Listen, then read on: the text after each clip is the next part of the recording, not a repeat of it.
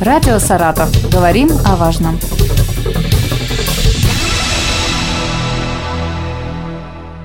Здравствуйте, у микрофона Елена Тёмкина и в студии Олег Николаевич Костин, министр здравоохранения Саратовской области. Здравствуйте, Олег Николаевич. Добрый день всем.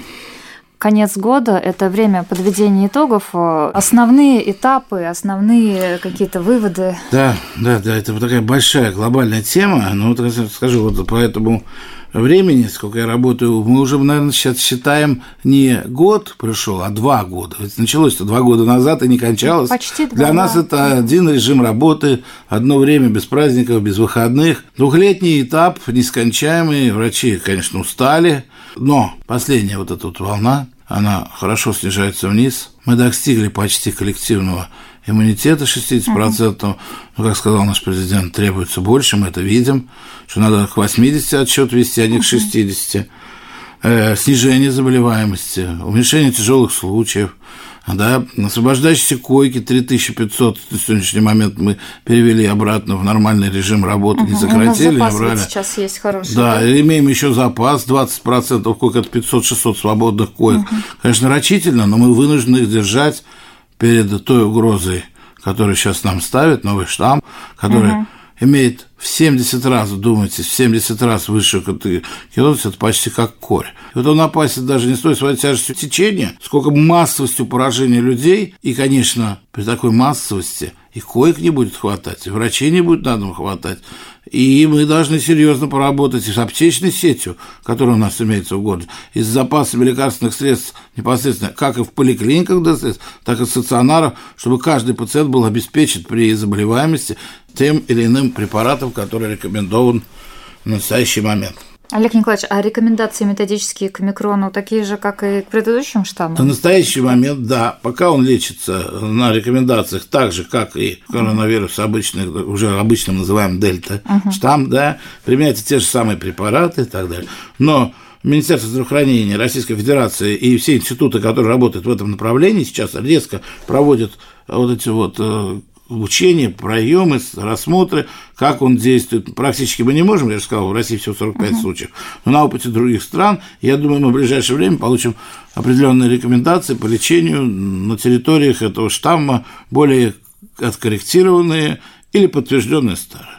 Лекарства имеются, те основная группа, которая должна быть, она у нас имеется, в запасе достаточно почти до конца февраля. В январе, я так понимаю, помощь может со стороны новой инфекционной больницы, да, поступить? Ой, уже да, готовится? Это вообще это уже сдана она нам, уже uh-huh. спасибо. Мы уже проводим, медики уже в основном работы там, мы расставляем оборудование, сделаем последние штрихи в операционных, там отлаживаем штатное расписание, ведем уборку. С этой инфекционной больницы, это, я бы сказал, огромный подарок от правительства, от всех, и от Вячеслава Викторовича даже в первую очередь, uh-huh. кто поддержал эту инициативу. Вот, когда Мурашко Михаил Альбертович увидел эту как бы больницу, он сказал, вообще не видел никогда такого современного, полноценного, продуманного здания для этой инфекции. Я даже попросил такие проекты себе Минздрав, чтобы показывать угу. это дело. Но лучше туда простому населению да, не попадать. Туда, да. Нет, ну когда, почему попадать? Но, мы планируем, да. мы планируем потом больше, в да. этой инфекции, чтобы было понятно, не только коронавирус лечить, но такие есть заболевания, там как псориаз, там, mm. там центры, лабораторные центры научные размещены. Две кафедры туда переезжают. Мы будем бороться над теми проблемами, которые имеют инфекционную природу, в том числе, а не просто банальная инфекция чит, для того, чтобы помогать людям. Раз мы о строительстве заговорили, о перспективах, я знаю, что, вот, по крайней мере, в Саратове существует такая острая нехватка детских поликлиник, они переполнены, растут новые микрорайоны, и где-то появляется возможность строительства. Вот будут ли новые поликлиники появляться? Они появляются. Появляются, да. Они но, появляются. Но, но все равно еще пока что не остановлен, не остановлен. Солнечный, буквально вот мы после uh-huh. Нового года новейшую, красивейшую поликлинику. Врачи набраны уже, uh-huh. да, это целый кластер, она объединяется с седьмой больницей, и там, получается, детское объединение очень хорошее, будет полностью современная лабораторная диагностика, будет завязана с контрактами КТ, МРТ, с соседними поликлиниками, ранее построенной первой. То есть это будет полноценный такой тоже детский медицинский кластер. Раз. Звезда, микрорайон Звезда. Это прям комплекс, состоящий из детской поликлиники, взрослой поликлиники. И между ними общего такая находка диагностического центра. Мы работаем над оборудованием, подбираем качественное медицинское оборудование, чтобы снабдить вовремя открыть. И тоже жители микрорайона очень сильно ждут этот комплекс. Он нужен. Мы там планируем открыть дополнительно детский травмпункт, потому что сейчас травмпункт детский, к нашему стыду, Один. всего в одном месте, где в университете находится. Поэтому мы сейчас заложили два травмпункта дополнительно для нас, для детей, потому что дети не могут страдать, это мы uh-huh. еще можем потерпеть, а они не должны терпеть ни боли, ни времени. И это будет сделано в ближайшие три месяца. Uh-huh. Один. И второй запустим, когда запустим вот микрорайон «Звезда».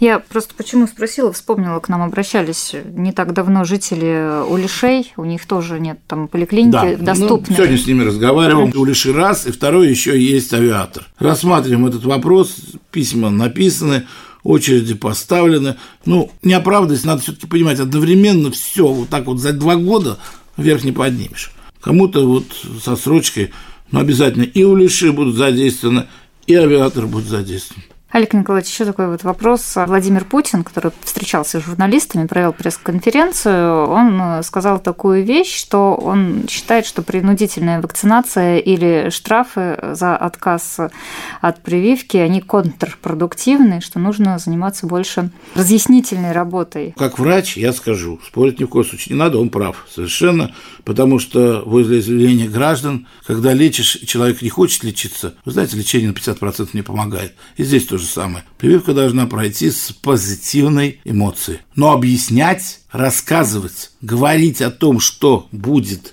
и не скрывая это, если этого не делать, мы просто как врачи обязаны. Олег Николаевич, у нас сейчас вакцины все представлены в области, все представлены, да? Вакцины. И в достаточном количестве. И в достаточном количестве. И ждем еще одну вакцину, вы слышали. У не вакцину, а препарат uh-huh. МИР, который интраназальный. Еще вакцину интраназальную ждем, которая отработана, к нам еще не пришла. То есть, пожалуйста, любой выбор. Но эталон «Спутник ВИИ», он никуда не делся в достаточном количестве, показал себя для всех штаммов нормально. Я знаю, что вам ваш личный блог, ваш личный аккаунт в Инстаграм писали жители Саратовской области, которые переживают за вакцинацию детей. Mm-hmm. Разговоры есть такие, да, что… Что те родители, да. которые считают, что их ребенок не должен быть привит, имеют такое мнение, они имеют право на это мнение. И никто не прикоснется к ребенку к их, пока они не uh-huh. сами… Врач, пациент, ребенок не даст свое согласие. Был инцидент вот недавно в «Звезде» у нас. Это школа, школа а. да. Когда девочка на медосмотр врач, медсестра начала вести, она сказала, я не пойду, я должна позвонить папе. У нее отобрали телефон и так далее, так далее, так далее. Разобрался в этой ситуации. Медсестра, конечно, и врач, кто это курировал, эту вещь, и главный врач, получили очень серьезное порицание. Несмотря на то, что у девочки было согласие на все медосмотры, записанные в ее дневнике, никто не имеет права без согласия родителей и при заявлении ребенка, что он хочет сообщить родителям, делать любые медицинские манипуляции с этим ребенком. Поэтому здесь мои извинения тем, кто пострадал морально, родители, когда это услышали, такого больше нет и не будет. Но тоже нужно делать обратный ход, когда, например, врачи осматривают на тот же педикулез, да, детей и так далее, и так далее. Ждать папу или маму, которая приедет и так далее, очень сложно. И поэтому на общие манипуляции можно как-то четко давать право, писать, да, да, писать и, и осматривать. Потому что на педикулез надо часто осматривать, да, и так далее. И экстренные ситуации, надо понимать, здесь согласие иногда не нужно требовать, потому что за ним идет жизнь человека. Вы слышали внезапно, в том числе и патологиях, которые в школах встречаются. Да, к сожалению, далее. да, к сожалению. сожалению. Вот это нужно место. разделить. Ведь человеческое общество, мы же ни один врач не сделает плохо ни ребенку, никому по своему вот желанию сделать плохо. Вот мы все люди, мы все состоим. Ваша врач, да она не ваша врач, она наша врач. Точно так же, как вы мой учитель, да вы мой продавец. Вот если мир вот так вот не соединится, я не думаю, что это коронавирус так все изменил. Посмотрим, сейчас он идет. Но Кто-то... все равно напряженность привнес такую Да, напряженность он привнес. Да. Вот такие реакции, да.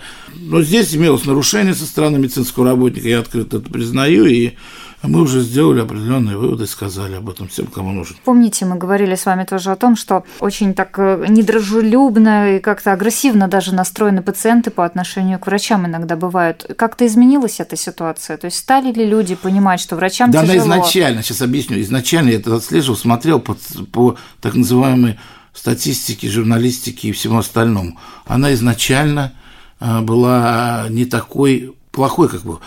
Тысячи благодарностей, сотни тысяч благодарностей, в день пятьсот человек выписывают, четыреста-пятьсот человек говорят спасибо и так далее, так далее. Но менталитет нашего народа uh-huh. и так далее, слово благодарность, очень тяжело сказать, извини, да, мне хорошо, спасибо, они говорят, угу, хорошо, но и это пошел. Как должно, это так должно, это нормально, должны. Да. А вот для прессы и для какого-то хайпа, особенно частного, да, я не говорю сейчас про газеты, про телевидение, показать, что, например, муха упала в тарелку, гораздо интереснее, да, чем восьмичасовая операция там, людей, которые менялись в две смены, чтобы спасти человека. Поэтому это всегда смотрится, вот это выплескивается, вот это вот, народ присоединяется, обсуждает. Ну, вы посмотрите, сколько я не, обговор... не разговаривал тоже со всеми, и вы знаете, злость вот такой, агрессивности особенно, начало есть агрессивное. А, а когда начинаешь говорить, и маму, когда плохо отнеслись, и все, все понимают, в чем дело и так далее. Но все-таки не надо допускать в этой системе э, хамство медицинское тоже. Его не так много, но бывает. Здесь надо жестко пресекать. Человек пришел в эту специальность, чтобы не было, ты должен держать врач-пациент отношения.